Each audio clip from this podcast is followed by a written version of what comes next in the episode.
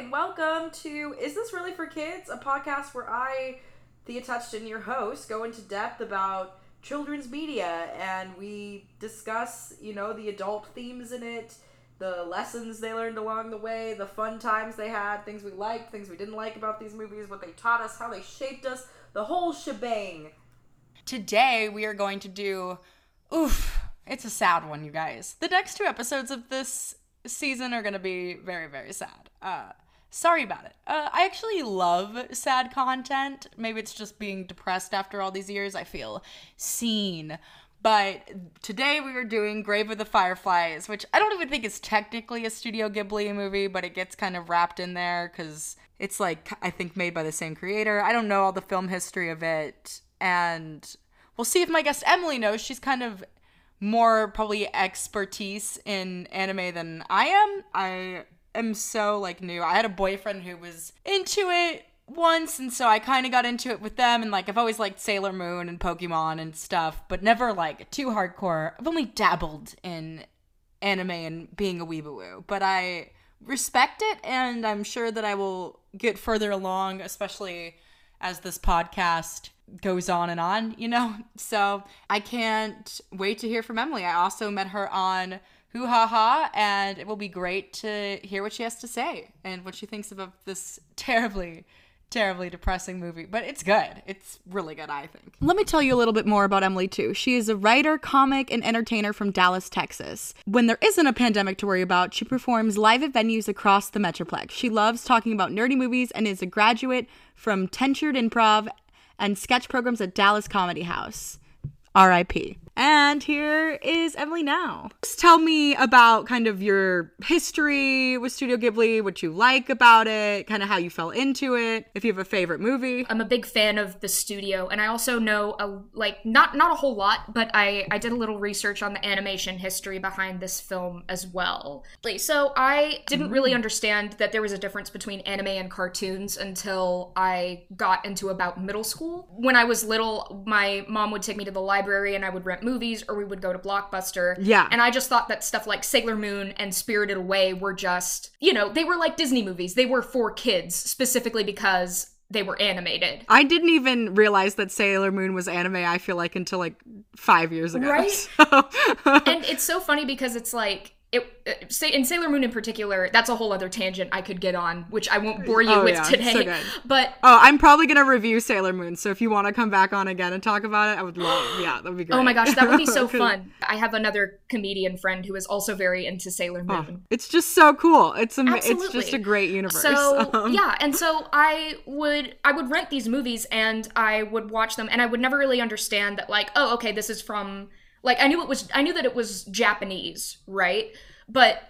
that really didn't make a difference to me up until I went to middle school and I started hanging out with a group of friends who were also very into anime. And I feel weird saying this word because a lot of people don't like it, but they were weebs, you know? Yeah. don't know- oh, I love the weeb word though. Absolutely, it's very it's a it's badge of honor. you know a little bit yeah um it's it's very adequate i think to describe like especially the lack of self-awareness that we had in enjoying the genre i think that it was pretty appropriate to describe us. So the short of it is is that you know that's kind of how i got into it. And then i started learning more about oh this is a whole genre that i can explore. Awesome. And i was already a massive disney nerd you know and i was starting to get interested in animation from america from like the 70s mm-hmm. and 80s not necessarily disney but like some of the more independent and quote unquote like more content made less for children and more for adults, right? And and I sort of slowly made my made my way through the Studio Ghibli lexicon, and I didn't know about Grave of the Fireflies until like college, where I was seeing a gentleman at the time, and I thought that he was just the coolest person in the world, and he told me, "You haven't seen Grave of the Fireflies? Oh, you have to! It's so good!" And and I was like, "Oh, okay, sure." And I watched it, and it I I mean, I was in college, right? So I had no I watched it, but I didn't really understand what I was watching. You know, at the time it registered to me as, okay, this is a sad movie, but I wanted to be like the cool edgy girl. So I was like, "Well, yeah, but it wasn't that sad."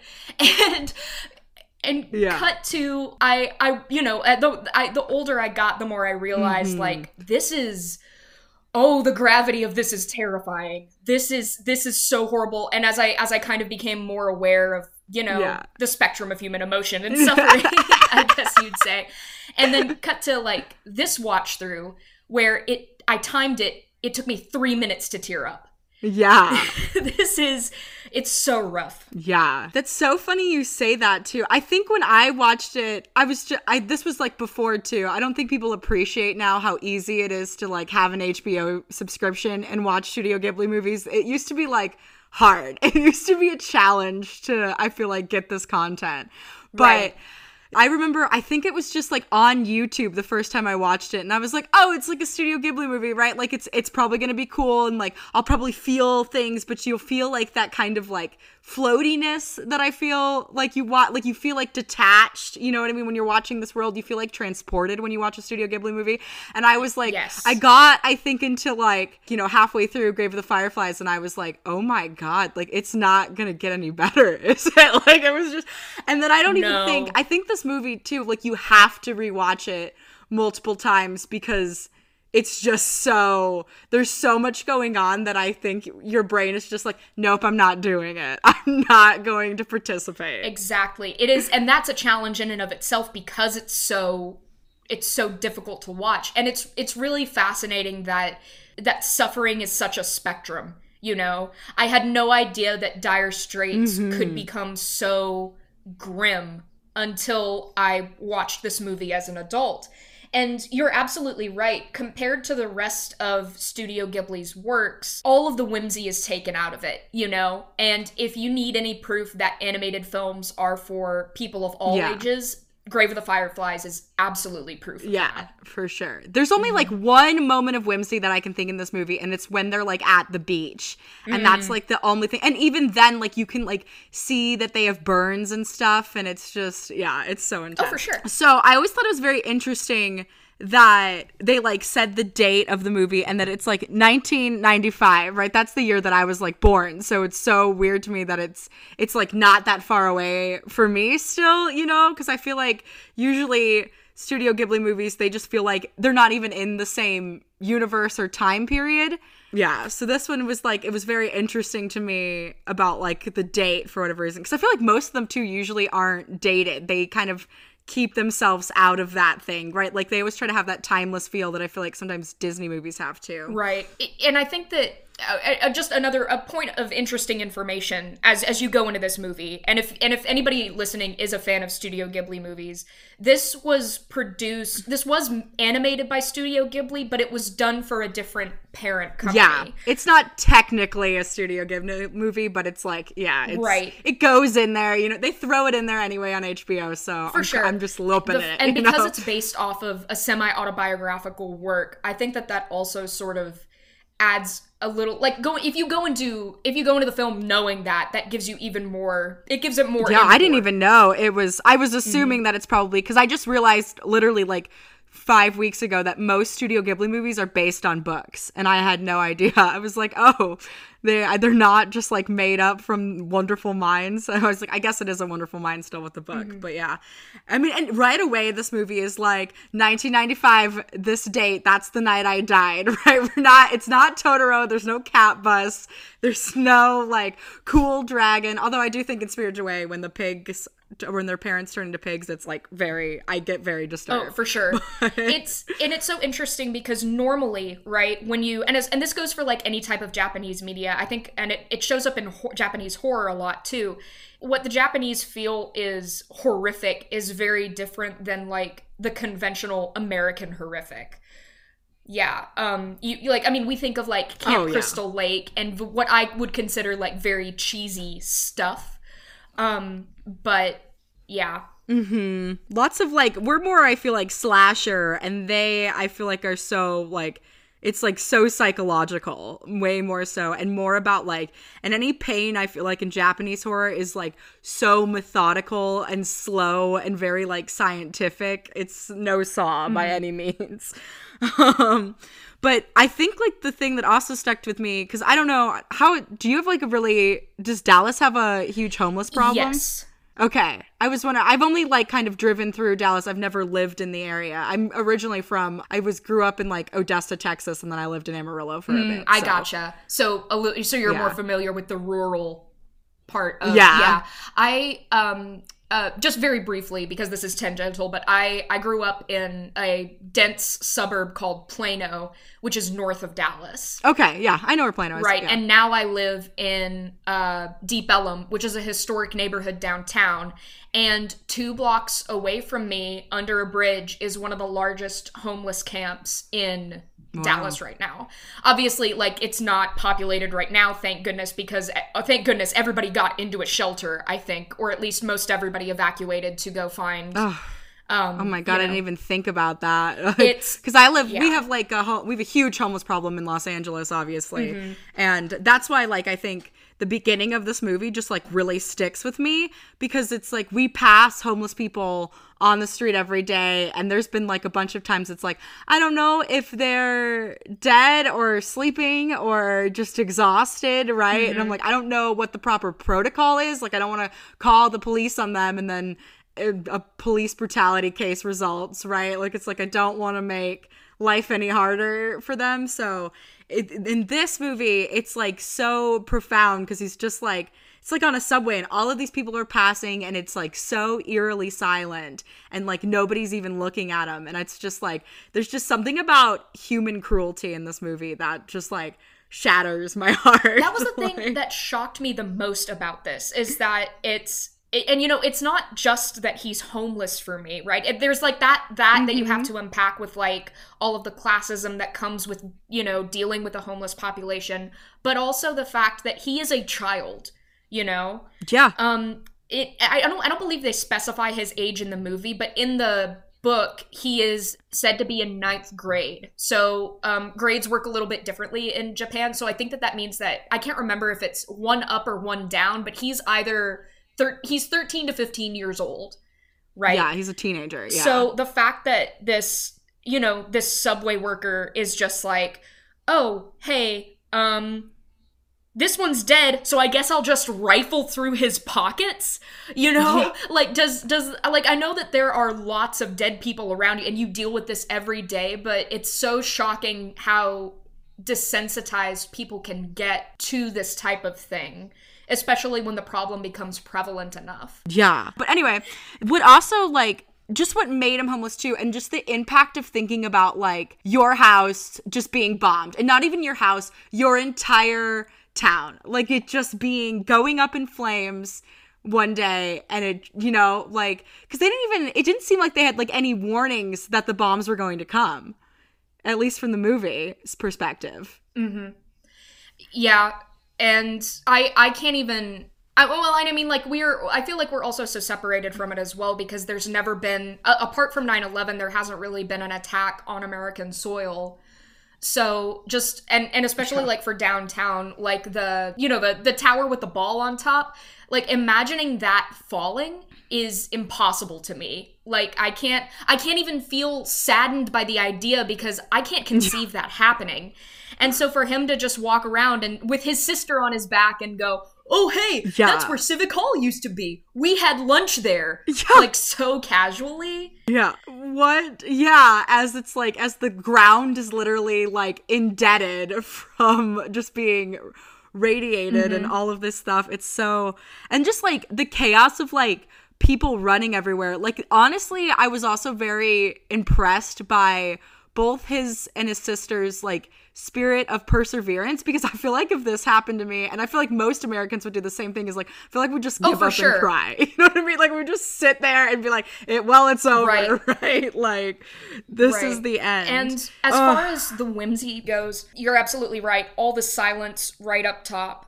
And then the only whimsical thing that we see is clearly his spirit and finding his sister and hopping on that train and going to, you know, the next part of their story. So it's sort of like his spirit is having to relive his life and and like just revisit all of that hardship. And so even even what I would argue is the most whimsical like plot device of the story being Yeah. on that spiritual train even that has all of the joy sucked out of it And and if you want a comparison to other movies, and in it, there's another Studio Ghibli movie called Spirited Away that uses trains as kind of like a metaphor for you know the hero's journey or like traveling to another part of the spirit world. And I'm not sure whether that's this is where my ignorance comes in. I don't know whether that's part of Japanese culture or whether that's mm-hmm. just like a common plot device. But if you like two very similar things showing up in uh, two movies made by the same company but in very different ways. Yeah. Oh, for sure. For sure. Mm-hmm. I think it's very interesting too because he often takes the characters in Studio Ghibli, they usually are like without their parents. Something has happened to them where these kids are pretty much like alone and isolated, which is very powerful, I feel like. And usually it's due to like even more and i guess mm-hmm. disney kind of does the same thing it's like usually the main character is an orphan right is this thing but in studio ghibli too it's like even with this one it's his dad is right. apparently off at war and you and i think pretty soon on the audience starts to realize like i think his dad's dead right? But he himself the like brother doesn't doesn't ever really admit that doesn't we never really know. We never really i feel like know for certain what happened to him but his mom is like at that shelter and that's just like oh that's just brutal too. To not even be by like being so young and not being by your family when those bombs are falling down and having to basically like be the man of the house which is already a struggle. Pre pre even bombs the brother having to be the man of the house because the dad is out at you know serving his country and that's already tough enough and then to be like okay now i'm in charge of my little sister when i'm not even done growing up myself mm-hmm. right and and see that was kind of the thing that's and this is also where i think the cultural disconnect comes in because i didn't understand why the mom left them right and i suppose that it's a good thing that she did because she ended up you know paying the ultimate price for yeah. you know leaving them behind but she she left her children, you know. And so I never really understood like well why is she why is she leaving them behind? I don't know. And it may not matter at all. Yeah, I think like I I'm assuming that she was going to probably come home at night. I'm sure that they didn't like live entirely by themselves. I think she just like either worked at the shelter or was doing something. Uh, we never have all the details in a Studio Ghibli film. I feel like there's always so much to wonder at. But right. yeah, and it's like, uh, it was so insane to to just even think about like the dust from everything just being destroyed in your eyes and the like her like they did not shy away from anything in this animation, and it felt like so real, right? And mm-hmm. I like I don't even know if it could feel as real as if you did this live action. like, right. And the only the only thing that I can, at, at, least for me, my family's from Louisiana, and so in 2005, Katrina, they were part of the area that Hurricane Katrina like wiped out. Oh right? man, yeah, I went um, and visited, and it's insane to see like they like keep the signs where the water was, and thinking about the water being that high is oh, mm-hmm. it's so overwhelming. Yeah, and I there's I, I, certainly won't share here because I don't want to traumatize anybody who listens. But but like we Too have late. this like movie's sad. oh, for sure. Like if you've if you've clicked on this podcast and you were you, expecting, oh, this will yeah. be a joyful romp through an animated film, um, you've got another thing coming. Yeah, you were sadly mistaken. right. Um, but yeah, and I I remember thinking like uh, you know, in one of my subsequent watchings of this film, sometime in the last five years, I remember thinking, oh, wait, that's why this looks so familiar and why I'm so detached to this. Is because I've already seen my hometown kind of be oh wow leveled. And to be fair, I didn't live in Louisiana when all of that happened. I've um I have been I had been in Dallas since I was, you know, since about 2000. Yeah. But um but that was where grandma's house was, you know. Yeah. That was where I would spend my summers and um yeah that's an extreme degree like that's still i remember like i go to see my childhood house and they've like painted it a terrible color and cut down my favorite tree and that's still traumatic right so to come and it be like mm-hmm. just destroyed by a hurricane right all of your memories because you never especially when you're a child and you and even just in like real life you never like go past a place and think, well, I'm never going to be able to not come back, right? And it's going to be, it's probably, you don't think about how much like architecture and like life changes, right? And that things are not always preserved, right? You think that you can just come back at any time sometimes and things will just be as you left them, right? And it's just not always the way of the world, unfortunately. Yeah, absolutely. And it's and what's and I think that especially in the beginning it's so fascinating watching these children deal with that concept. Um after um I, I believe that it's after we kind of see all of yeah they they don't shy away from anything. Um the like the little sister is kind of pulling out her money like oh hey look i can solve all these problems. I have three coins in my bag. We're fine.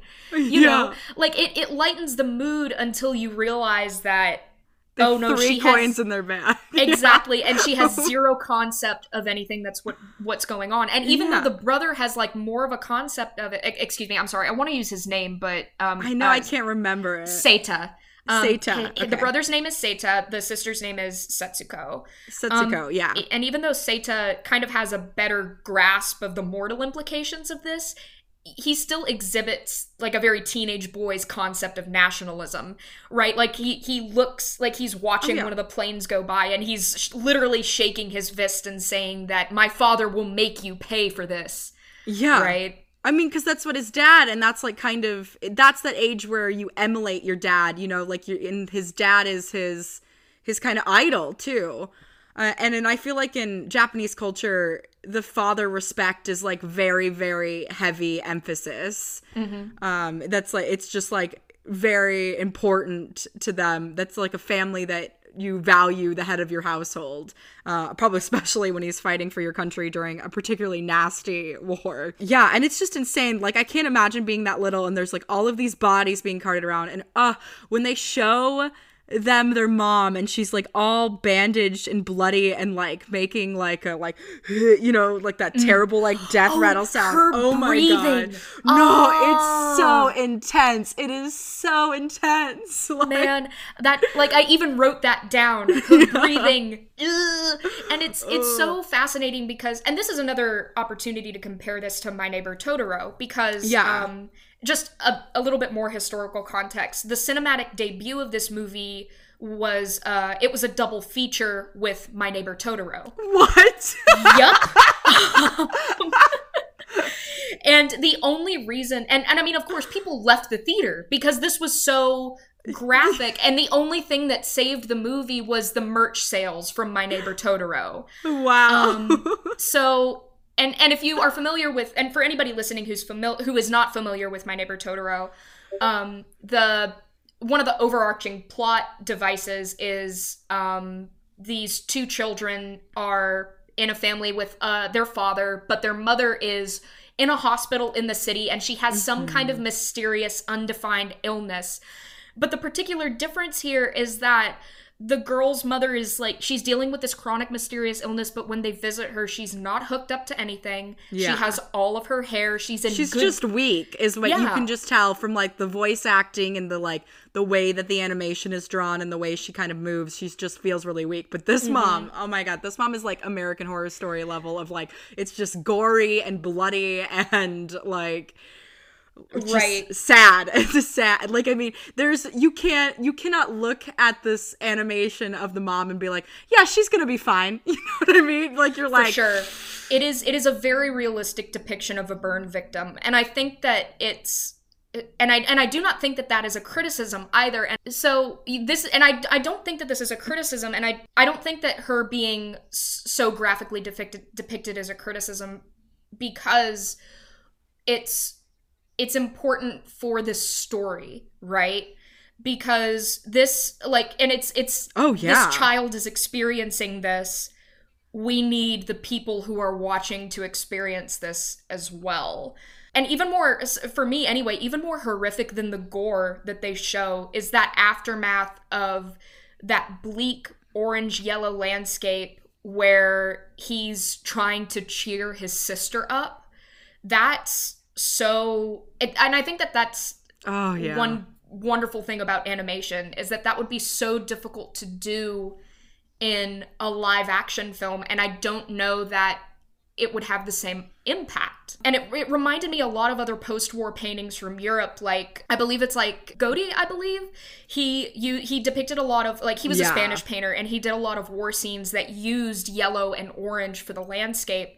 And um, it kind of stood out to me that oh wow, this is like a cross-cultural thing that Mm-hmm. um, that that's a sign of a desolation. Yeah. Yeah. I, I guess it's funny to me because I'm so desensitized to that landscape because that was like, I pretty much lived in a desert town for a bunch of point. Like, this was Odessa before the oil boom. So it was just like, you know, dusty sand, the grass was patchy, you know, the sun's, the sky was always kind of, it was just never like a very like lush, beautiful place. So I, mm-hmm. so that stuff like, it just is like Star Wars to me. You know what I mean? It just like looks like, oh, this is just a different planet, right? But it, it's for them, it is like a totally different like culture shock. Like this is not the world that they grew up in. And yeah, it's oh, it's so intense. I honestly though, despite how heavy this movie is, I do feel like it is still I I maybe wouldn't have a 6-year-old watch this, right? I probably wouldn't have anybody. I but I feel like the kids in the brothers age that like I think a 13-year-old to, you know, anybody under 18 and obviously over 18 too could watch this and I think have an understanding and it be impactful and kind of I think also make you feel grateful for what you have, right? Like holy crap. Um, Yeah, and I think uh I think that maybe a mature American middle schooler could handle this if you Yeah. watched the movie and talked with them about it afterwards. Oh yeah, you should definitely have a discussion about this movie. I think Oh, point blank yes. with anybody. You cannot just watch this movie. You will not be okay. You need to talk about this. for sure. Even if it's whether it whether it is with your child or with your therapist. yes. yeah and I, th- I think that especially in i don't know whether you um i don't know whether you went to a public school in texas but the Oh, yeah, I did, yeah. for us the curriculum was we were introduced to the idea of world war ii in english in um like in an english class in like uh, i want to say seventh Yeah. grade and it was just us reading about like somebody's personal account of it and then we kind of moved into Yeah. like the historical part of it. And just for that alone, and I, I was planning on talking about this later, but what the heck? This is how the conversation is flowing, so here we go. Yeah. Um, so. I, I think that it is good to sort of show this historical event from a non American perspective, right? Because it's, Yes. you know, I, I don't think that it's terribly disputable to say that America has a history of censoring itself um and its own yeah Oh, So- absolutely. yeah. I I remember it was around like 13 when they started doing the Holocaust stuff and I do remember that I also learned about it in English class, but it was also like there were still pictures and those like black and white photographs of like the bodies just being piled in like just these huge crater like graves, these like mass burials, always has been like haunting to me. Just like, and how gaunt they were. Like, they literally like made all of these people thin. Obviously, this was more mm-hmm. Germany. I feel like in at least in my like history and English class and public education experience, I feel like I did not get a lot about the Japanese side of the story or really like what we had to do with Japan. It was like basically Pearl Harbor, right? And that was so brief. And I feel like the bunch of the extent was just like Germany's whole deal and what they did. But it was still like just so, I mean, those pictures that they show you are like, they are scarring enough. But this, like, this movie took you on like the emotional toll i feel like of getting to that place of like hollow death right? Of like like how this brother is at the top of the movie. He is like so skinny and gaunt and it's not just it's also like it is from like malnutrition and not having a home and having like no community to go but it's also like it's like emotionally on their face having gone through it. Mm-hmm. Absolutely. It's and of course like art can art's interesting because you can kind of you can hype up a narrative if you want to or you can alter the way that things go. But i feel like this is a very honest conversation about what people go through right? And uh, the director has said that um i can't remember now hang on i'm gonna feel bad if i don't at least mention his name. Yeah. um It was directed by. Although you're uh, probably going to pronounce him his name better than I ever will. I'm so terrible. I'm I'm a little ashamed of uh of uh, how much of a weeb I am that I that I can at least somewhat is that is pride, dude. You need to take you need, that is a good skill to have. I'm like, Thank you. like, Um, uh, his name is Isao Takahata. Okay, Isao Takahata. Takahata, and he has said that this is not an anti-war movie. It's more of, um, like the war is one thing, right? But really, what kills these children Yeah. is a lack of compassion, and and even you said in your notes a broken system, Yeah. right? Yeah, it really is. Yeah. I mean, and that's the thing too is like their mom needs to go to the hospital, right? Is not they're like the doctor like plainly tells these kids is like there's not much we can do for her here. She needs to go to hospital. And there's no way I think to even get her to one. What are they there's no way. They can't do it. He even says like, "Well, she uh, she's gonna have to go on the truck because it's so warm." Well, guess that's that. And the oh man, this gosh, the and just to you know the, to go back to like the that kind of turning point where he's on the train Yeah. again. And I think that this is this is why this is a good movie to watch with your children if you do watch it because Mm-hmm. you you know i think that any adult can tell the minute that he is on that train his mother has died right like he's he's got the box with her ashes in it but i don't think that a child particularly an american Yeah. one would pick up on that because that's just not you know oh he's on a train with a box i guess he's just traveling Oh yeah. Well, and I feel like cremation is a debate in America still, right? I feel like the proper thing for America is that they would have a burial, right? And it's not, you know what I mean? You would not even think about like, oh, I'm going to carry ashes around, right? I feel like that's kind of it's not very mainstream yet to do, right even though it's I know certainly people do more it. common for people to want to be buried whether they're embalmed or not and america has like a very unhealthy attitude towards Yeah. death and i think that being shown like oh this is how this child uh, like is coping with his mother's death Yes. and uh, I'm sort of getting ahead of myself here, but as let me back up. So he's on this train and he hides the box, right? Like he's not ready. You think that oh, okay, he's protecting his sister, but he's not ready to admit that his mother has died. You know, Yeah. not to his aunt, and, and like not to his aunt, not to his sister, and certainly not to himself. So it's sort of commendable, right? Because he the only form of reliability in this movie is that this brother wants to make his sister happy and keep her safe. It's very futile, for sure, but yeah. it's admirable. And I, I think that this would be a really good conversation point with a child to say, well, how do you think he should have dealt with that? How do you think that we should deal with death?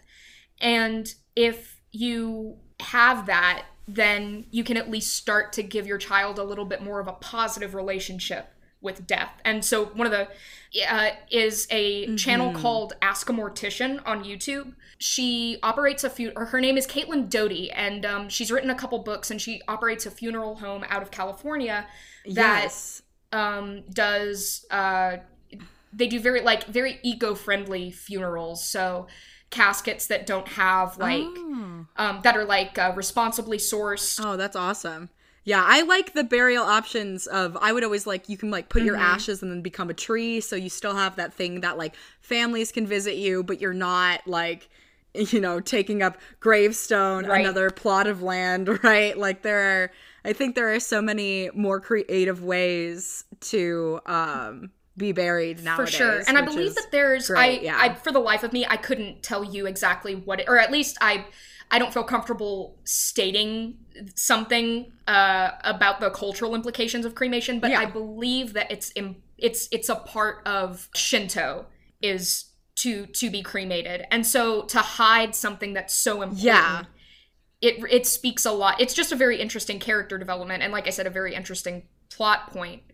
Um but yeah. And so that sort of skirted along or he sort of skirts the boundary of ethics there um and even like man when he when he brings the food to his aunt i just I, I wanted to ooh I wanted ooh I could have punched something because they dig it up, right? They like dig it up from the earth, which is like you know, usually if something in America falls on the ground, right, we're not going to pick it back up and eat it. Like that's how like sp- spoiled we are. So to think of this like kid going around and like basically digging through the ashes, ashes of people, buildings, the bombs, and like finding as many rations as they possibly can is insane to me to mm-hmm. think about. Like I can't even. I'm like, and I wonder, like, I mean, it's got to impact the taste of the food. There's no way, right? Like the way you I think that in this time period, it's it was a little more common for suburban homes to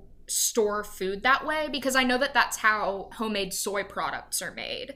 And it's actually kind of interesting that the oh. um, that they had pickled plums in there as well because that's a food item that was referenced in uh, Parasite, the the Korean film that I believe it it, it won like oh, best wow. movie of the year, right? Yeah.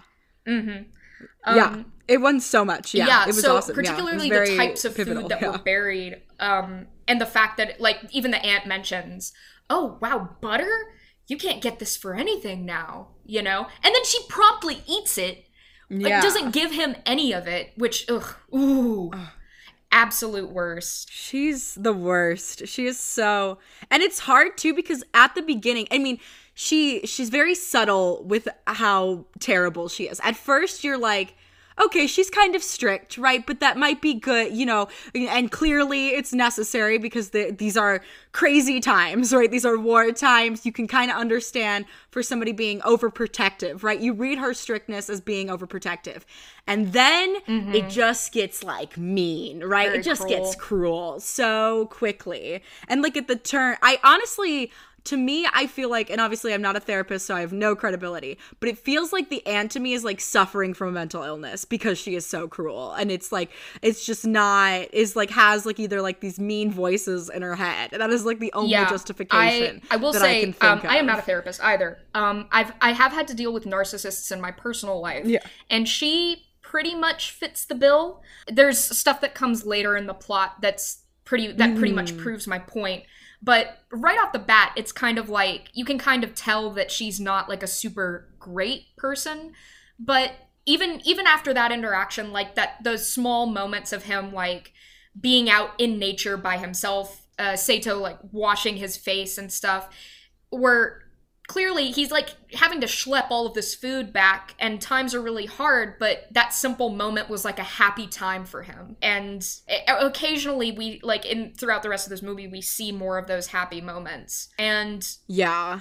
so well in any case he, it's clear that he doesn't want his sister to know about his mom died and he even like takes her out and makes sure that she has a great night. They play with the fireflies.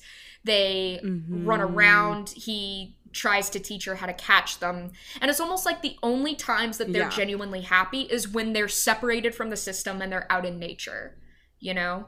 Mm-hmm. Yeah, and like water is a big source of joy in this. Like, even though there's like one point, I remember like one scene where they have this like broken plumbing and it's like literally just water spouting from a pipe and they like drink it and they're having like fun with it, which is mm-hmm. insane, right? Like, such an American. I mean, like, I don't know. I feel like any American would be like, I can't drink from that, right? Like, they're so, we are so spoiled. Uh, certainly not now. Like, yeah. it, it is very, yeah. I feel like if your kid was struggling with like gratefulness or, you know, any sort of thing, this is the movie mm-hmm. to show them, right? This is the movie to be like, listen, other people have had it really bad, right? There are so there's so much right. to be thankful for in these uh, and moments. He, and, the, and Seita even casually mentions, well, like when in response to the aunt being an absolute nag, mm-hmm. he even yes. casually mentions, well, I don't know what to do. The I would go to school, but my school burned down. And my dad hasn't replied. Yeah. And then, of course, like the aunt immediately knows, well, he's dead. I guess I'm responsible for these kids now. Yeah. Right. And she's pissed about it too. She's like not, it is not like, and she doesn't even hide that from them too. She doesn't have like even the, which is why I feel like there's some sort of emotional problem going on because she doesn't, like, I feel like most adults around children know like oh this is a kid even though i'm feeling this way i've got to like put it on pause right take care of them first and then i can like go away into a room and feel what I'm feeling.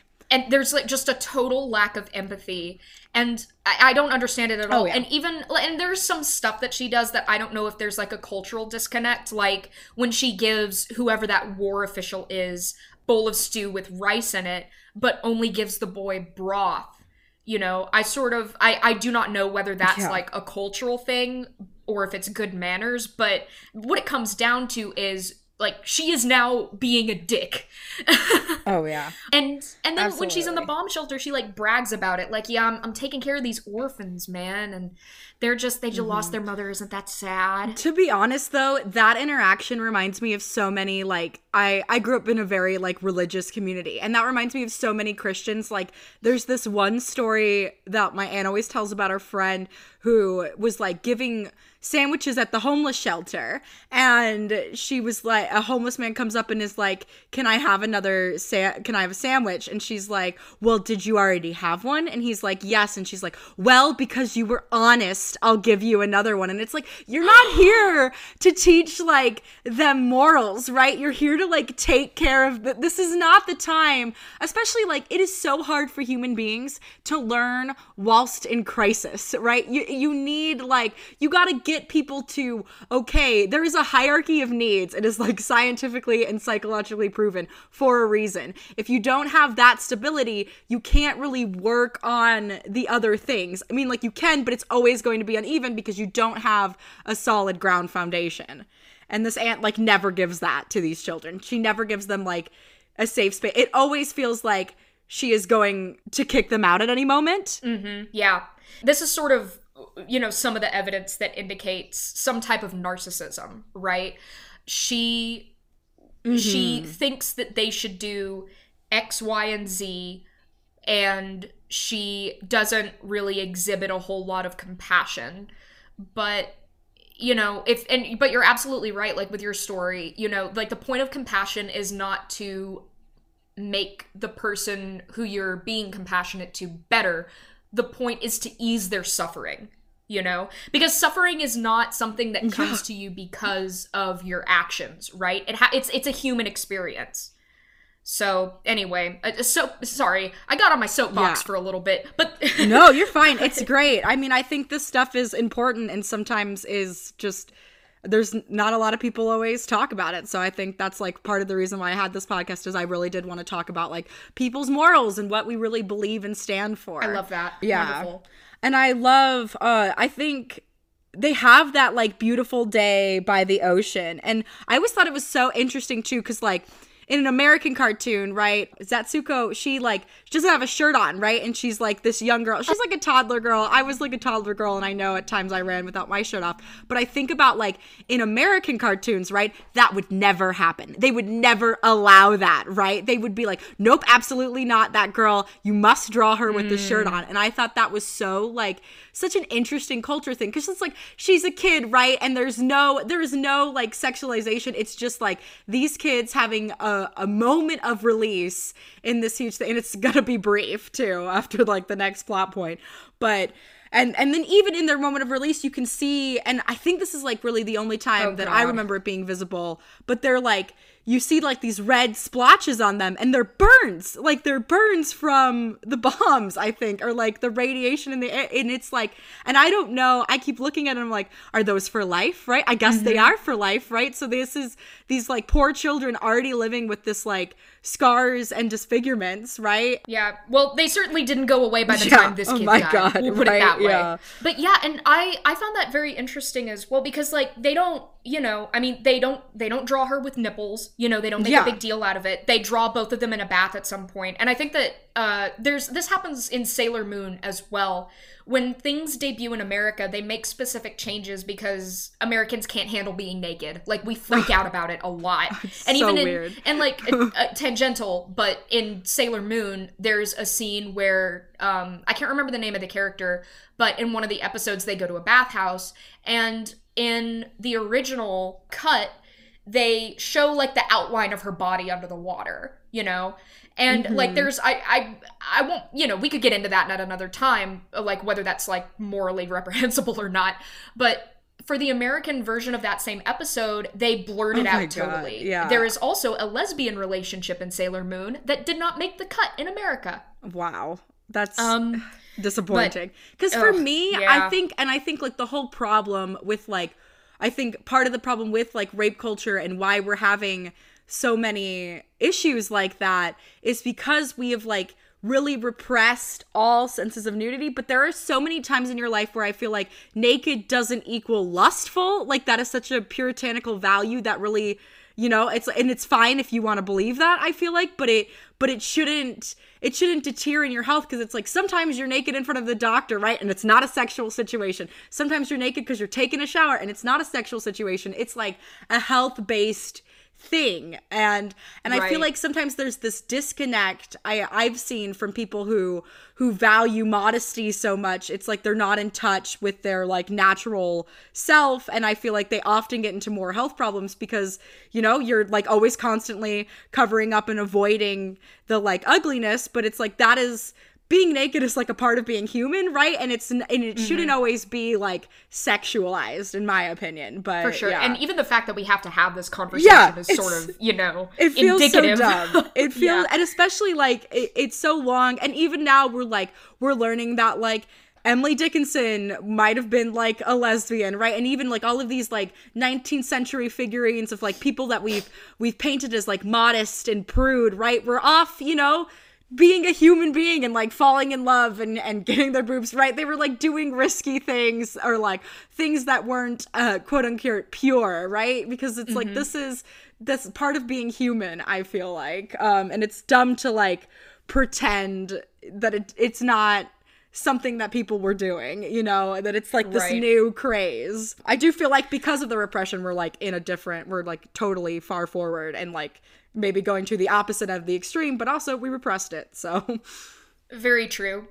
And even like the next thing that happens at the beach. oh yeah. Where uh, Setsuko sees um, the dead man Ugh. between the two boats. And I hate this Wait- too because it's like there's this moment of happiness and it's like just kidding, reality is still here. People are dying, right, all around you. Mm-hmm. Oh, right which is i think you know and it's and i think that really like the the problem or there isn't a not not a problem with the film itself but No. like the underlying issue there is that in addition like in addition to like nudity and all the other things that americans have problems with we like you know I- i think that part of the human condition is that we consider death to be uh like a bad thing Yeah. right um because and especially here Seita didn't try to explain to his sister that that's a dead body and I don't know how he mm-hmm. died but we should probably leave and respect him. His the way that he took care of it was don't look at that and he just kind of guided her away Yeah. Well, and my question is has anyone even talked to Hmm. him about death, right? Probably not. Probably not. He's young. Like, I don't even know.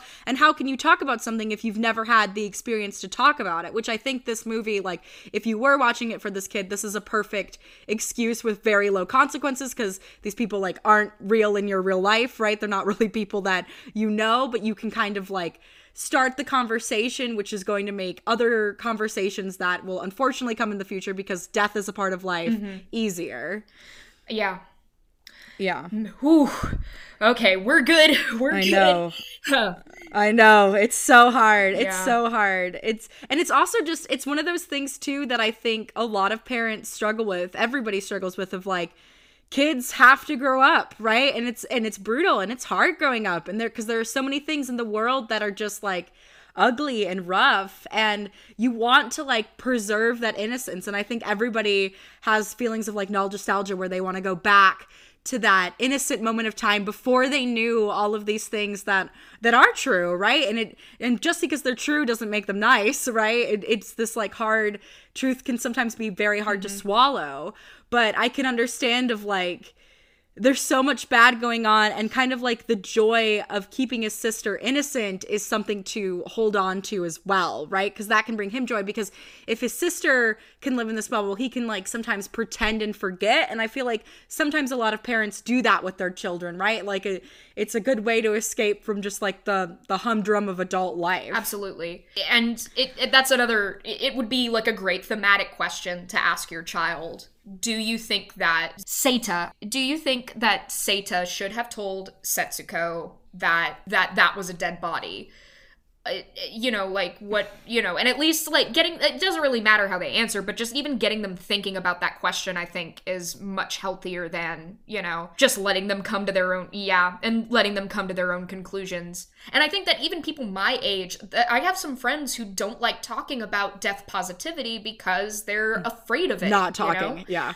And I mean, I'd be lying if I said that I wasn't a little For nervous sure. about the prospect of dying, but it happens to everybody. Like why why bother putting it off? Like or Mm-hmm. you know, or not not not put I don't mean why bother putting off dying. I mean why Yeah. uh don't kill yourselves. Nobody listening to this kill yourself. no, Yes. I understand. That's great. Yeah, no, I think I'm, yeah, yes. yeah, please stay alive. We need you. But yeah, it's like, well, it's this thing too. I think it's just so hard to process because nobody really will never really know all about it. It will always kind of be a mystery because it's not like the dead can come back and be like, "Well, this is how it was like," right? And even even people having near death experiences or like being mm-hmm. resuscitated back to life, that's like we don't know. You know what I mean? They haven't been. There's not a lot of people who can speak on that, right? Of like of that stuff. So I also oh, feel man. it's so hard too and like one of the next scenes where the aunt i think she's like selling her mother's the their clothes uh and this it hurts and obviously the sister knows that something's wrong she she has to know and even so i think about like there's sometimes where like I've gotten pieces from like my aunt or clothes that my mom used to wear and like may- I didn't maybe keep all of them. There's like a couple that I've kept, but it, that is like some meaning and significance for I feel like girls, you know what I mean? Especially when they're younger, is to like have mom's clothes, right? Even eh, just to have them, just as like a token and a memory, and also just because it's just there's something cool about like my mother wore this and now I'm wearing this. There's something cool about a heirloom, you know, and all of that and uh the fact and her aunt is so just so mean about it and she's just crying and it, it like becomes that like the sister is annoying Yeah, absolutely. If if this aunt was in. Texas right now, she would be the type of person sitting in a warm house telling people to muscle through it for the economy. That is this type of person. oh and it's and Yes. it's like it, and it, it, it just doing these things without a care in the world because oh well like and whatever this woman's justification for it is is um even though this child is only like three or four years old like she gets it you know my um like kids will under kids have a much deeper capacity for understanding things than i think we give them credit for like m- when my um when katrina Oh, hit yeah. most of my family evacuated to come live with us in Dallas, and uh, my sister brought her uh, her child, who at the time was like two or three, and she was like, I this is such a vivid memory for me. I was ten, she was like, like I said, she was like one or two, and she was sitting in the middle of the living room, just talking away, like doing her own little kid thing, and then she looked straight at me and goes, "My house is under the water," and then she went back to playing. Like, how did you what? God. i Jesus know oh Christ. oh my god And but I mean the fact of it is is Ugh. that like knowing information will not hurt a child, right? It's it's the reaction to it.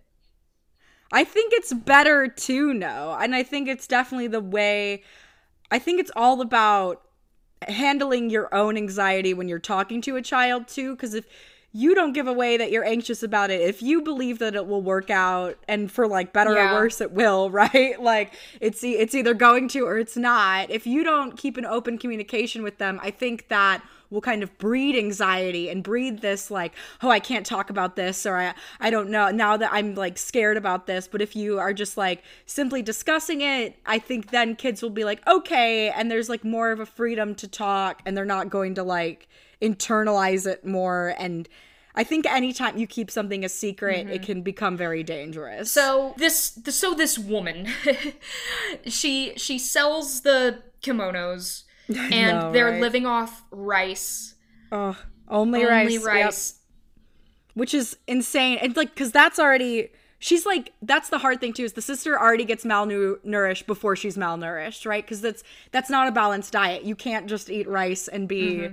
Healthy. Your body needs like different sorts of minerals, which is partly on the wartime that they don't have. So I can't fully blame the aunt, but it is just like hard. Is like she was already not set up. She was set up to fail. There was no way that it was. She going, definitely makes yeah. it worse. And I think that on top of all of that, what you mentioned earlier about you need more than food to live absolutely applies here. This goes Mm-hmm. back, it's a humanization thing. It's so basic for us Yeah. to want love and to hold on to memories that even little children crave it. And like it's that experiment where they put the baby monkey in the in the room with the fur covered mom and then the wire mom with milk. Oh, yeah. The monkey will go to the fur covered one every time because it, the food at the end of the day, food doesn't matter. It's it, it's it's Yeah. l- it's comfort. It's comfort. love. It's Mhm. love. Yeah. And and so, Oh, so she rough. this this woman get just tears into them about how you didn't earn any of this rice. You're lucky that But it is their rice though too. I thought that was also very interesting because he, the brother, sticks up and is like, "No, that's my. We earned like that's from. I don't know if they found it in the rations or it's from their house, but it's like so really they're feeding the aunt and the uncle because there is an is there. She's got a partner. I think we kind I of barely. I'm not him. sure whether they're married or whether that's just somebody that she's housing because he's like in the military. But there is like a masculine presence in the house that she apparently favors. Yeah, he's very silent. Mm-hmm. And yeah. she's I just can't get over that. Oh, you think you should get rice just because, but you haven't earned Oh it. my god. And it's like, huh, I wonder who that sounds like nowadays. Hmm. I know, right? I know. That was it's so on the nose nowadays. It's like and crazy that has that that hasn't changed. That is that that is just like something I guess humanity struggles with is this like earn to me the concept of earning food is crazy because you need food to survive. So, and it's like goes back to I feel like this like toxic social darwinism of like only the fittest survive and like so you're telling me like you so then you basically are no different than a murderer if you think people don't deserve to eat because people need to eat in order to live. So if you think that they don't deserve to eat or they didn't earn eating, then you believe that they have to die because it's one or the other, right? Like you cannot exist by not eating. Um it doesn't work Right. that way. And then and also like he's like 13 we don't even know what age he we know he's young he doesn't even know how to earn the thing no one is teaching him she never if she was like hey you know what uh, we're we are like on the brink of poverty i need some help right and she showed the brother how to do something right? How how to go get this money how to make things better. But she never has like a single teaching Mm-hmm. moment with them. She never tells them how to make the situation better. She basically just like bitches at them Exactly. essentially. Like it's just nagging and like tearing them down but she never tells them how to make it better. And and if there was any lesson like buried within that belittling delivery that she has, there's no way that it sticks, right? It's it's it's Mm-hmm. a- that is absolutely narcissist behavior. If like where Oh, you know yeah. you, like to criticize somebody for not being able to do something despite any obstacles that come in their way. And god, and even Yeah. like and so like and moving on like even when they catch a break, like even when this kid finally goes, "You know what? Yeah, you're right. I'm going to make my own dinner." Right? It, it, even then like that like she still seems Mm-hmm. irritated with them. Like she still finds something to be upset about.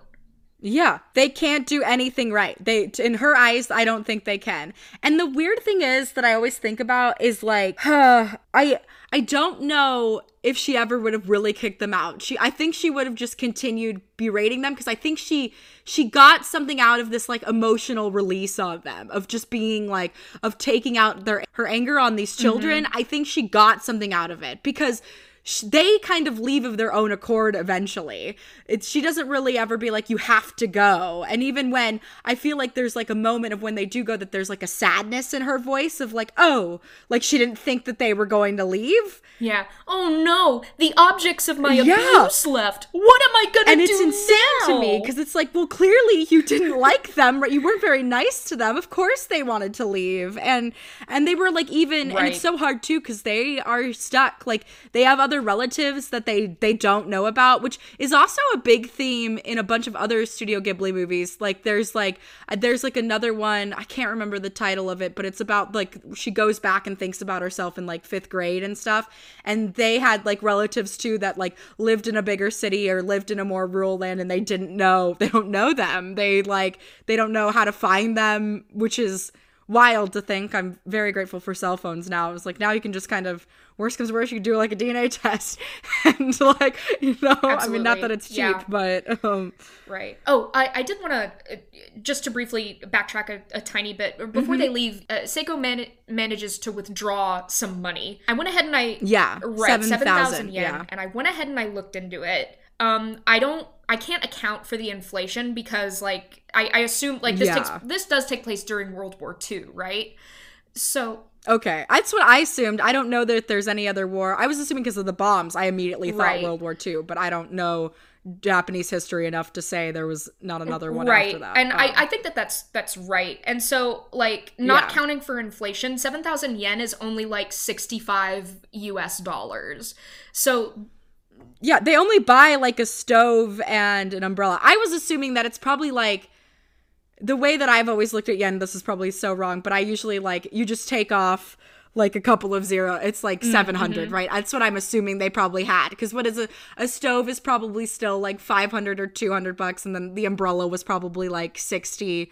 Um, and I think they bought like a little bit of other Oh, stuff which- too, like a which by the way the Yeah. umbrella had fucking holes in it and and it I made know, me so right? happy to be able to walk home and at least have a little bit of shelter for the rain i ooh man that that that was another there were many moments that in this movie that kind of broke me but like this specific sequence plus uh uh oh god damn it plus uh setsuko just rationing her candy on her own Ugh. that that Oh, I killed me i i almost couldn't handle it i had to i had to pause and be like okay whew, this happened a very I can never look at like t- every time I look at like tin candy in the store now. I like I can't. I see that like animation of her her little trembly hand put trying to get it and like the sound that it makes in the can as it because there's only a few few more left and then.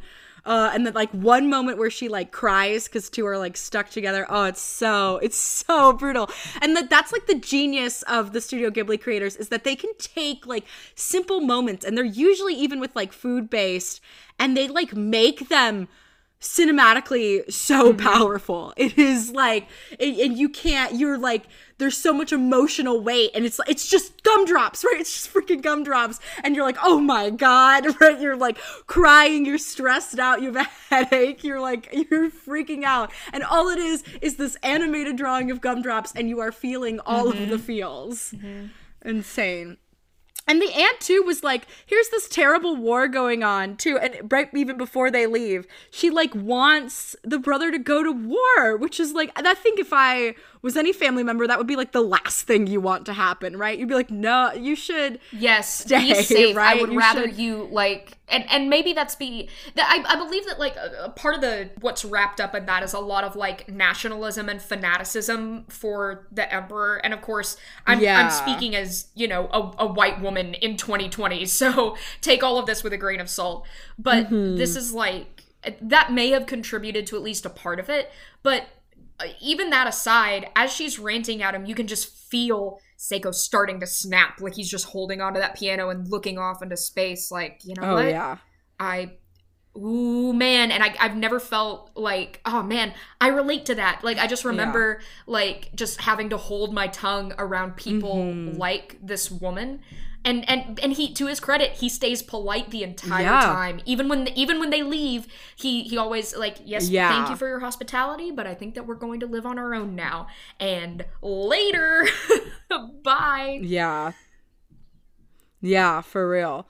Well, and that's my thing too is like I think the whole reason the brother doesn't even go and look for anything in the war eh, or like go he doesn't try to to go enlist or get a job is because mm-hmm. he knows he has to look after his sister, right? He's the only person that she's got left. You can't trust that the aunt was going to do that. Like this is she, she is all he's got, he's all she's got, right? Like they are codependent and wrapped up into each other in a mm-hmm. way that is just it's like necessary at this point. But yeah, and she I mean, I honestly I blame the aunt for everything that happened cuz she killed them. Had she been polite, this whole thing could have been avoided.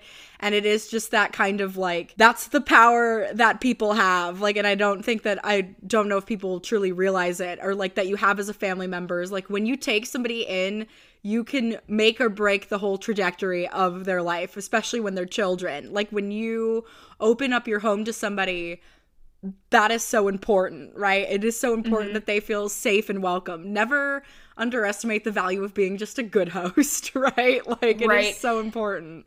and even just the tiny moments of under of, of understanding that you encounter in your day-to-day life right if like if some if even if somebody has a home but they're emotionally going through a hard time or if somebody puts you out because they have stuff going on and they failed to fulfill like their end of the bargain it you have a you always have a choice right? It's a choice to be compassionate. Um and i don't think that that's a skill that it, pa- compassion and empathy man it's it's something that you can absolutely learn you know? It's not inherent in all of us because it's very easy to be selfish Yeah. you know i i mean like i that this whole past week has been an exercise in compassion for me. Yeah. right? Do like oh i i have power but i don't know how long i'm going to have it. Should i bother inviting my friend over? Like by the time he gets Mm-hmm. here is the power going to be out?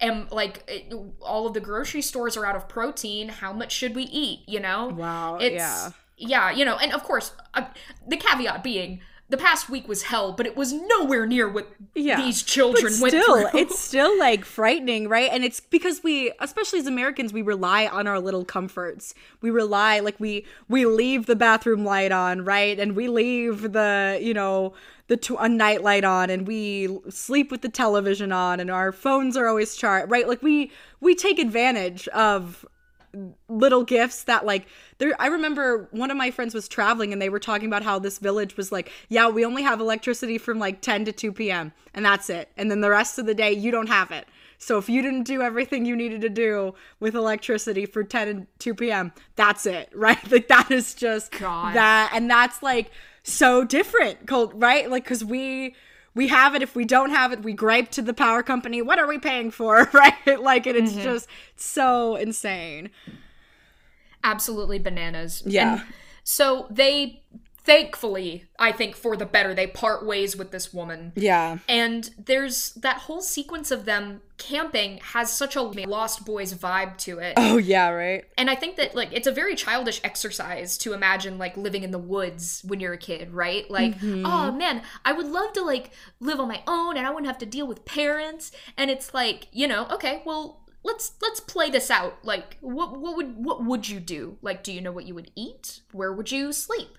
Not even as an exercise in survival, just, you know, like a way to get them to think about like yeah how what are you sure are you sure you're gonna do this are you sure you're ready yeah like precisely.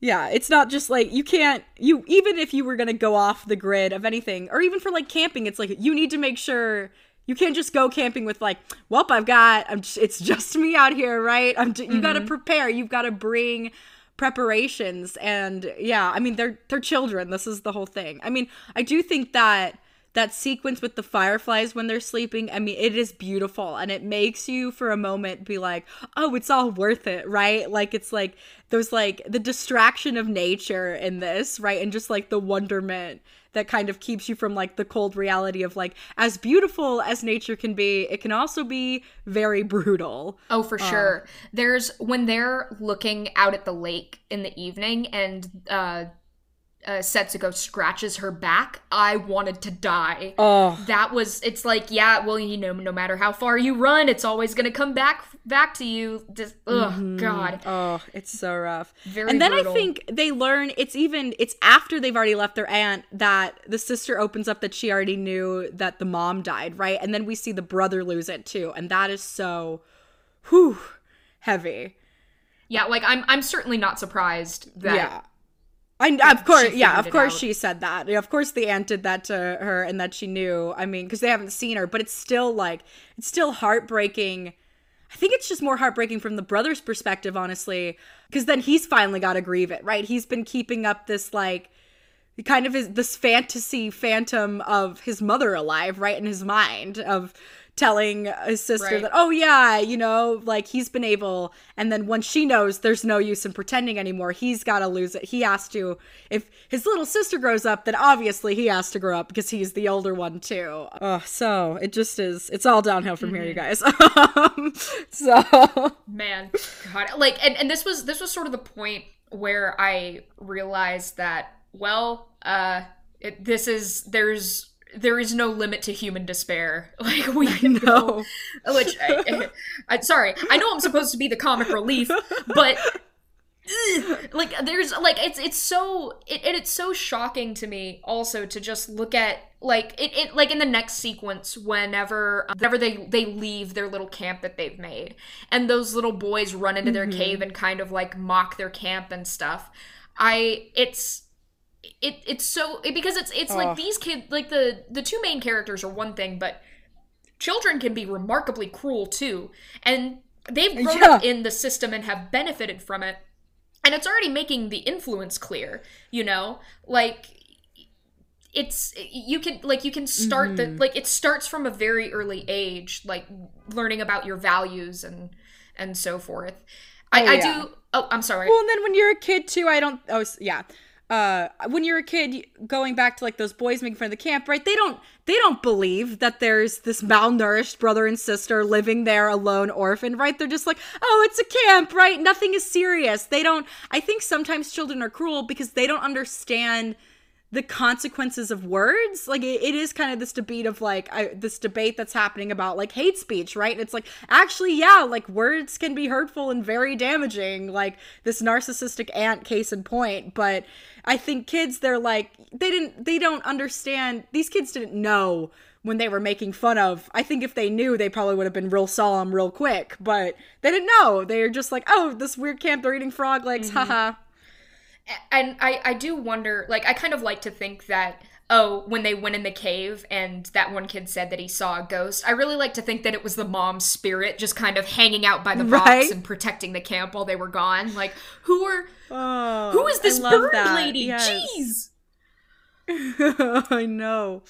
Uh, and then I think he goes because he keeps trying to like the brother keeps trying to go and buy stuff, and then this one farmer is like, and I I always think this is such a pivotal moment because the things that people say about like your survival rate like have an effect. Because the one like farmer that he's talking to is like yeah you're not going to be able to survive without the system right? Like you can't.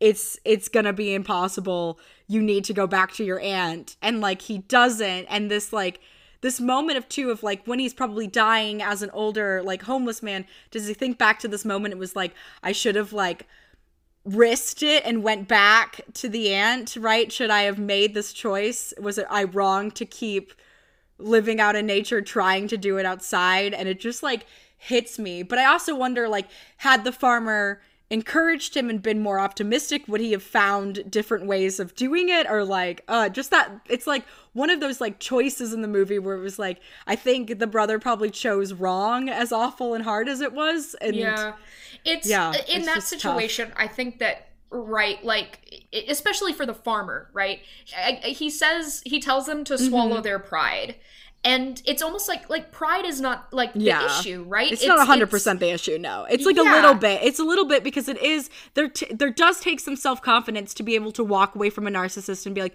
"You don't get to treat me like this." There is Mm-hmm. amount of pride in there, but that's healthy. But it's not just like solely that. Obviously, Right.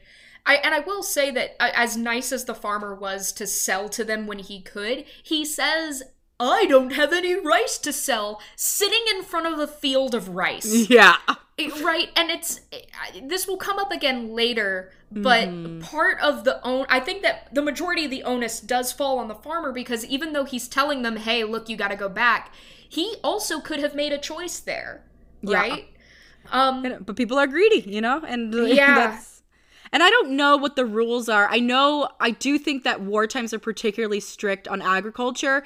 I think sometimes like you can't like all crops have to be given to the government to ration out. Like I think there is some sort of rule and like you can't you I mean, like maybe he could have shared his own like personal allotted thing or if he had any extra but I think that like the whole thing was that there was a scarcity so that Yeah. he might like while he is in this field of rice I don't know if that rice technically even if he gives this rice to these kids he's fined by the government and then he he's you know then then there's this whole thing then he's in a pickle then he can't care for the the rest of the community because now he's got to figure out how to appease the government which punishes them which is insane you know that's why i'm sometimes a little bit about uh i'm a little bit more for decentralization of government sometimes because it's like giving the government too much control gets crazy like this but um For sure. And, and especially like in situations where it is like moment by moment, right? Yeah.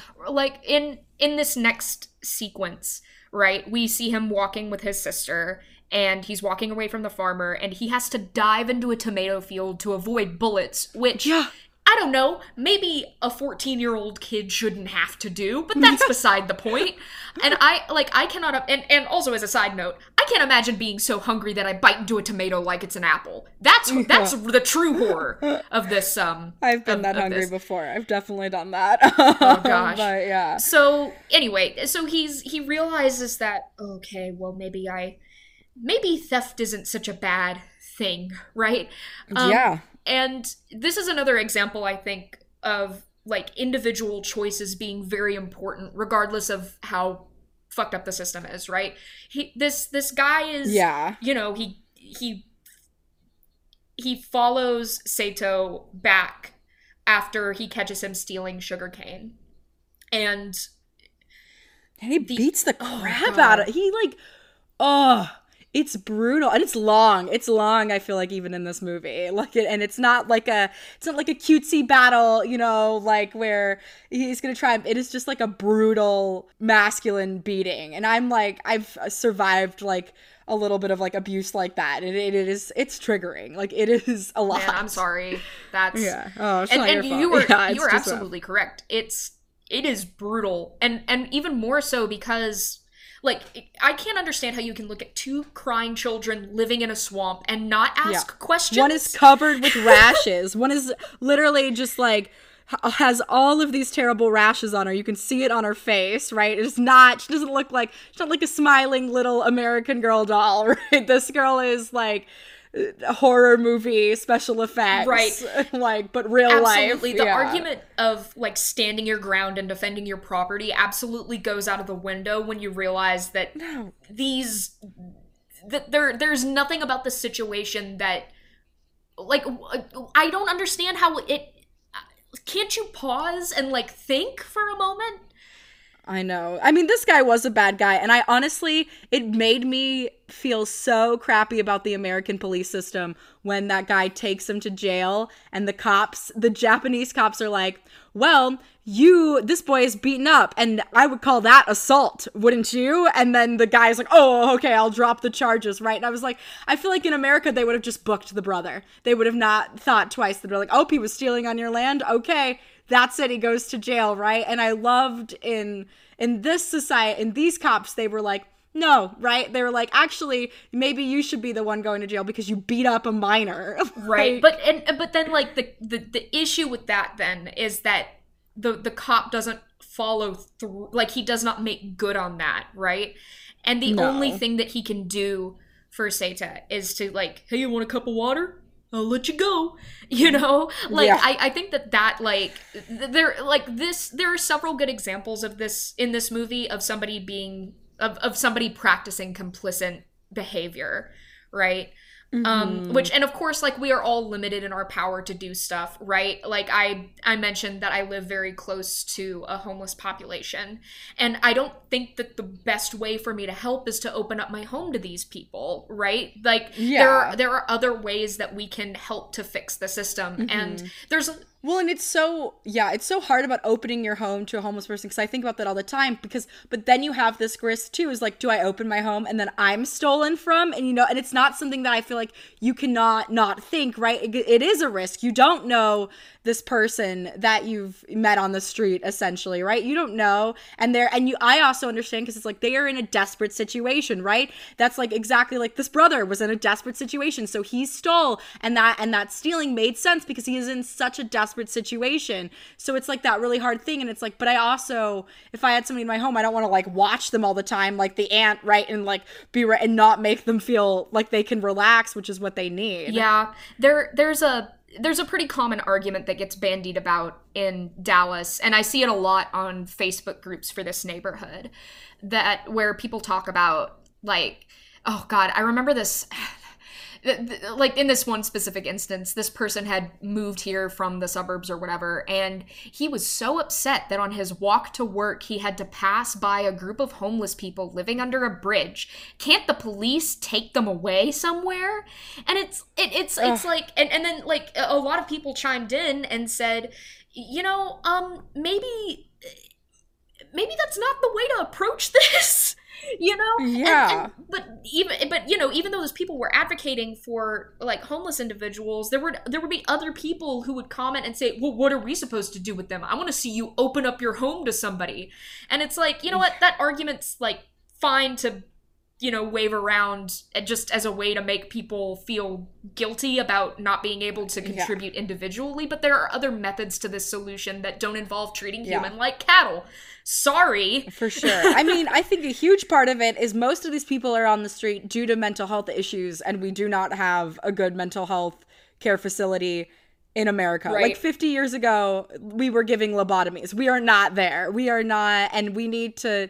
There and there's an evident need that there needs to be something done. Like there, something has to be done, and it's just like, and it's not it's it's really hard because it's going to have to be people who are educated in the field of mental health who have money who have the time who are going to have to also be creative. We're probably also going to have to come together as a community. Like they're it's very hard to help this problem because it's not like they're just there's only one individual who's homeless. The homeless has become a community right? Like there there are several individuals that are homeless. So it is going to take several people to get people out of this problem. And and to prevent it too to have more steps that we don't have people automatically going on the street. People need to know where they can go and be safe and qualify right. Uh, oh man well it, well needless to say so once uh, Seita gets out of the police station and thank god that that man was at least a little nice to him uh, he yeah.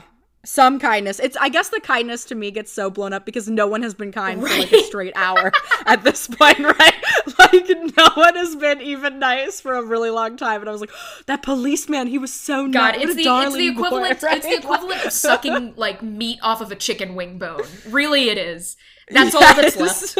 Sorry, but he. Needless to say, Seita is just he just breaks down, and the only thing his sister does was, "Oh, Mm-hmm. I'm sorry. Can do do we need to go to a doctor?" Which makes him cry more. And I do think that this is. I'm not saying it's not good that he cries, but it is good that we see him cry because so many, like so many Yeah. boys who are depicted in animation in that demographic are like daring or cool or but we don't ever really see them break down. Like um like in How to Train Your Dragon there are some heavy moments and this this poor oh oh whatever his name is. Is it Hiccup? hiccup hiccup yep hiccup. hiccup Yeah, he like he feels like throughout the course of the movie, like you see, he feels left out, he feels ostracized, and all Mm-hmm. that stuff. But he never has a mental breakdown, yeah and it's. I think that in a way, it's it's a good thing, especially for other teenage boys to see, because you know if it's natural, right? Like, it- and it's fun, and it's like crying and masculinity to me aren't related. Like, I, I don't obviously. No human being wants to be around somebody that just like cries all the time, right? For you don't want like the the boy who cried wolf, right? You don't want this person that's just like using their tears to manipulate, right? Or like but but most of the time i think men cry is because they genuinely have a reason to cry and i mean like there's there's a lot of reasons to cry in the world nowadays this whole movie um, is cry worthy Right. And I know so many men um, like are like in their 20s or like even older who admit that oh, I have a problem where Yeah. I cannot cry, you know? Like and it's it's almost like someone beat it into them or demonstrated that it was a bad thing to do. And I mean, even like I'm not a man, but when I was younger, like I was called a cry. That was my Yeah. thing. Was I was called a crybaby, and then it kind yeah, and it kind of became this thing where it was like, oh, I guess because I'm sad, that means something's wrong with me. hmm Oh no, yeah and it's it's not it's not a good thing, you know. Uh, well, and the whole thing too with like women too is like we have. I I know people hate to hear this, but it's like it's the truth. Is like our menstrual cycles influence our emotions so much. Like we are a little bit biologically different. We are a little more sensitive to the world around us because of our, and that's like kind of our strength and power in a way. That's why I don't believe in like shaming it or like making somebody feel bad because a woman is more emotional usually i mean i think there are some men that are also just as emotional as women usually are you know like people have different strengths sometimes but i would find maybe more women i think are usually more emotionally intuitive but it's you know it's also i feel like there's so many times as a woman and i've noticed it in my other female friends where you get this like gut feeling of something that's going to happen but you don't have enough logic and it's almost like the sixth sense and i feel like it's all like related mm-hmm. to that. And so and i feel like men and, and i don't know if it's because I, it's so hard now because biologically and like society and science are all tied up together right? And so now i can't tell what is biological and what is like culture based in men right? What is can, are men really not that emotional or have we just told men that they weren't emotional for so long that that is what they became and that they adapted right? Like were women always this emotional or did we just tell women that they were so emotional for so long that they adapted? Right. And I mean, even if you Hmm. like, you know, I, for me, I always joke that, oh, I'm a Pisces. I just feel a lot. Right.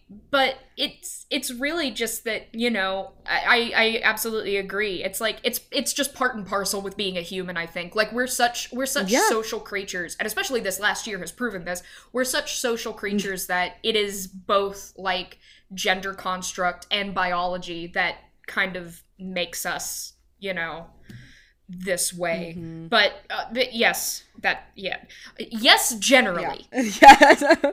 but then uh, another thing that I thought was wild, like kind of going on boys being daring, that it was like the brother had to like go back during when things were being bombed and he's like going and rummaging through houses like that's des- that desperate there is like all of this danger happening where it's very unsafe he could die right and but he's going for stuff because I guess he's gonna die anyway. Like it's kind of that damned if you do, damned if you don't situation, and it's Oh, just sure. like insane. It is so insane. Like him laughing as he runs through the firefight and just running off the pure manic adrenaline of I'm escaping death, wee You know that was like it, it, it was again. This is another moment It was mm-hmm. jarring. I mean, it was jarring, but it was also like you couldn't look mm-hmm. away, right? Yeah, and very like, and again that other Lost Boys vibe where, oh man, he's gonna beat the system, he's gonna make it, you know, and then yeah.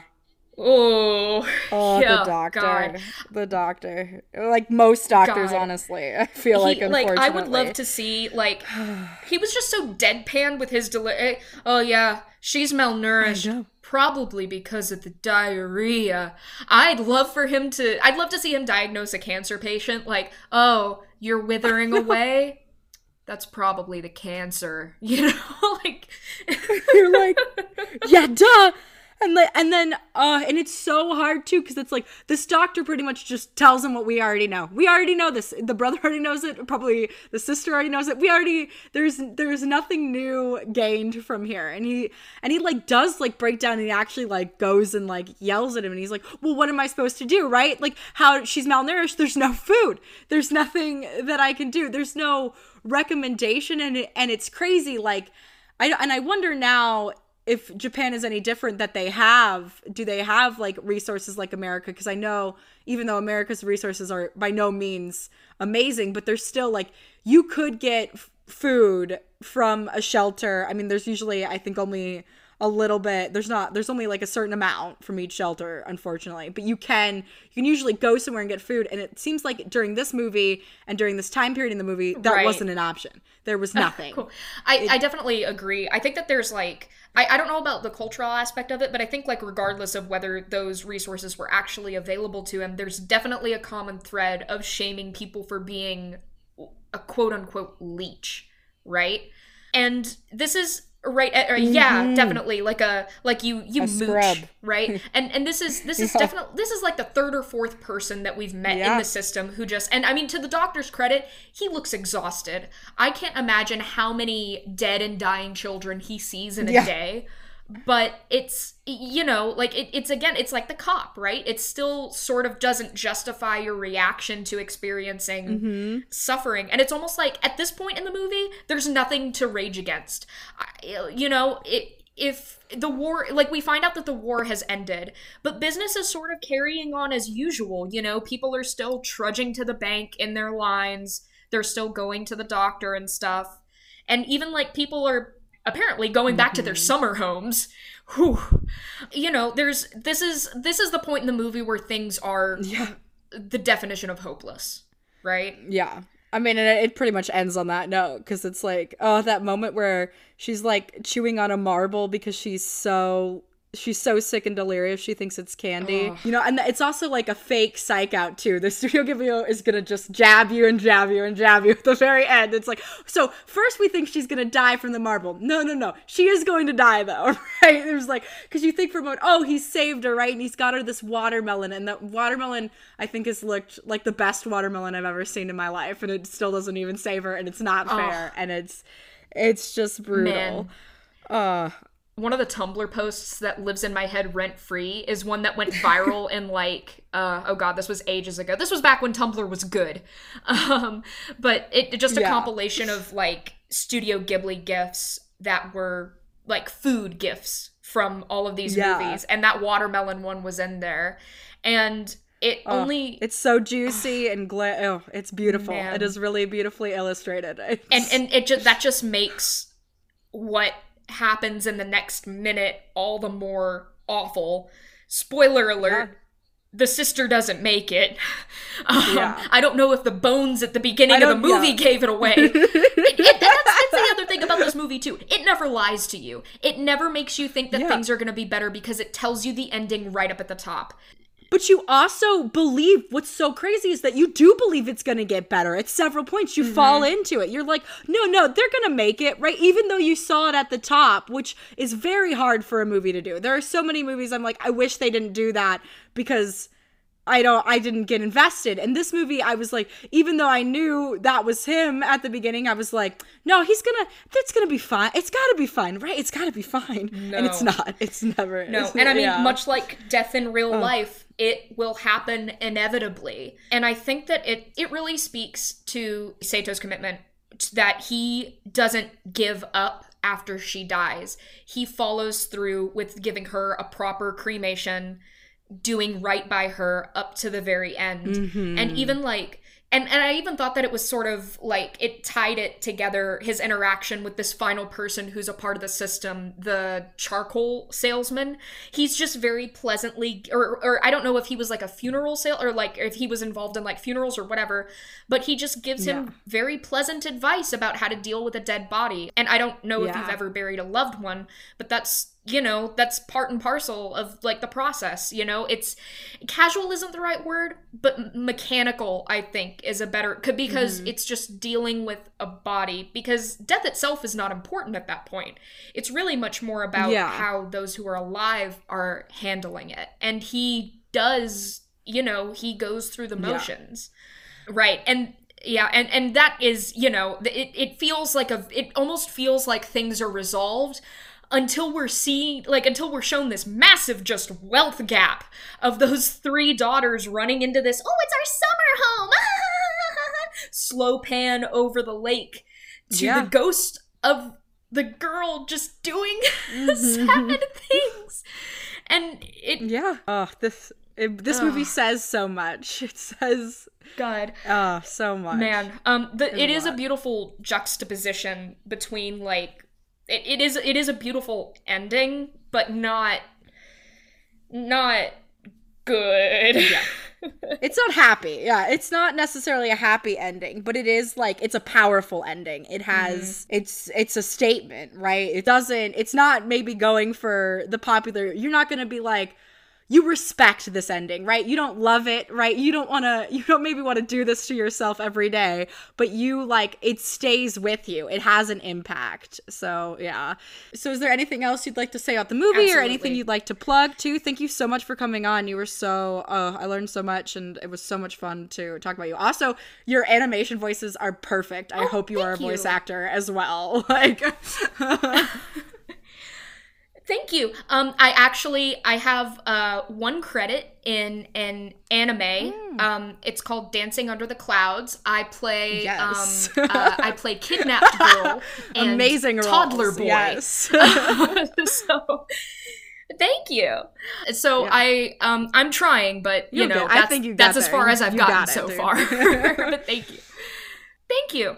As far as plugging anything, um, unfortunately, no. Just because of the pandemic, I don't perform perform live at the moment. But hmm I, I'll attach all your links and stuff uh, below so that they can still they can follow you for when you when pandemic is Oh, over. thank you. Um, Um, oh, one thing I would like yeah. to plug. Um, I didn't. Uh, I'm going to be writing a small series for the TV Watching Club, uh, which was started by my friend and colleague Sarah Adams. Hi, Sarah. If you're listening, you're awesome. And the series is going to be about anime, right? And sort of like a primer of okay, well, if you like this type of Western show, then you will probably like this type of anime in case you wanted to try to get into it like if you're intimidated by the genre or if you don't want to you know get into the whole weeb thing which is i'm a weeb it's totally understandable i get you. But uh, just for a taste uh, my first piece is going to be about attack on titan the finale of which is coming out uh, i believe that it's uh, coming out in america within the next three months or so. So um, it is a big deal for us. So yeah um thank you so much for having me on um That's this awesome. was yeah this was wonderful i hope that i get to do it again with you yeah, soon thanks for coming. Absolutely. What a lovely guest for a very sad movie. Anyway, you guys, I had a very exciting announcement to make. We're also now, besides being on Spotify, Google, Apple, YouTube, Facebook, we are now also on Podbean. Podbean has been a leader in the field of podcasting for over 10 years, developing innovative tools for podcasters and listeners.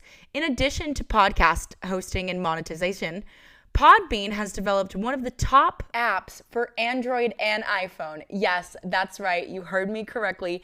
Android and iPhone. No warring between the two. Podbean is available on both. The Podbean app has over 1,000 installs and is growing fast. It is a super bunch of installs. I can't even pronounce the number, you guys. I am also so super tired. But yes, check out Podbean as another listening thing. It's an app right on your phone.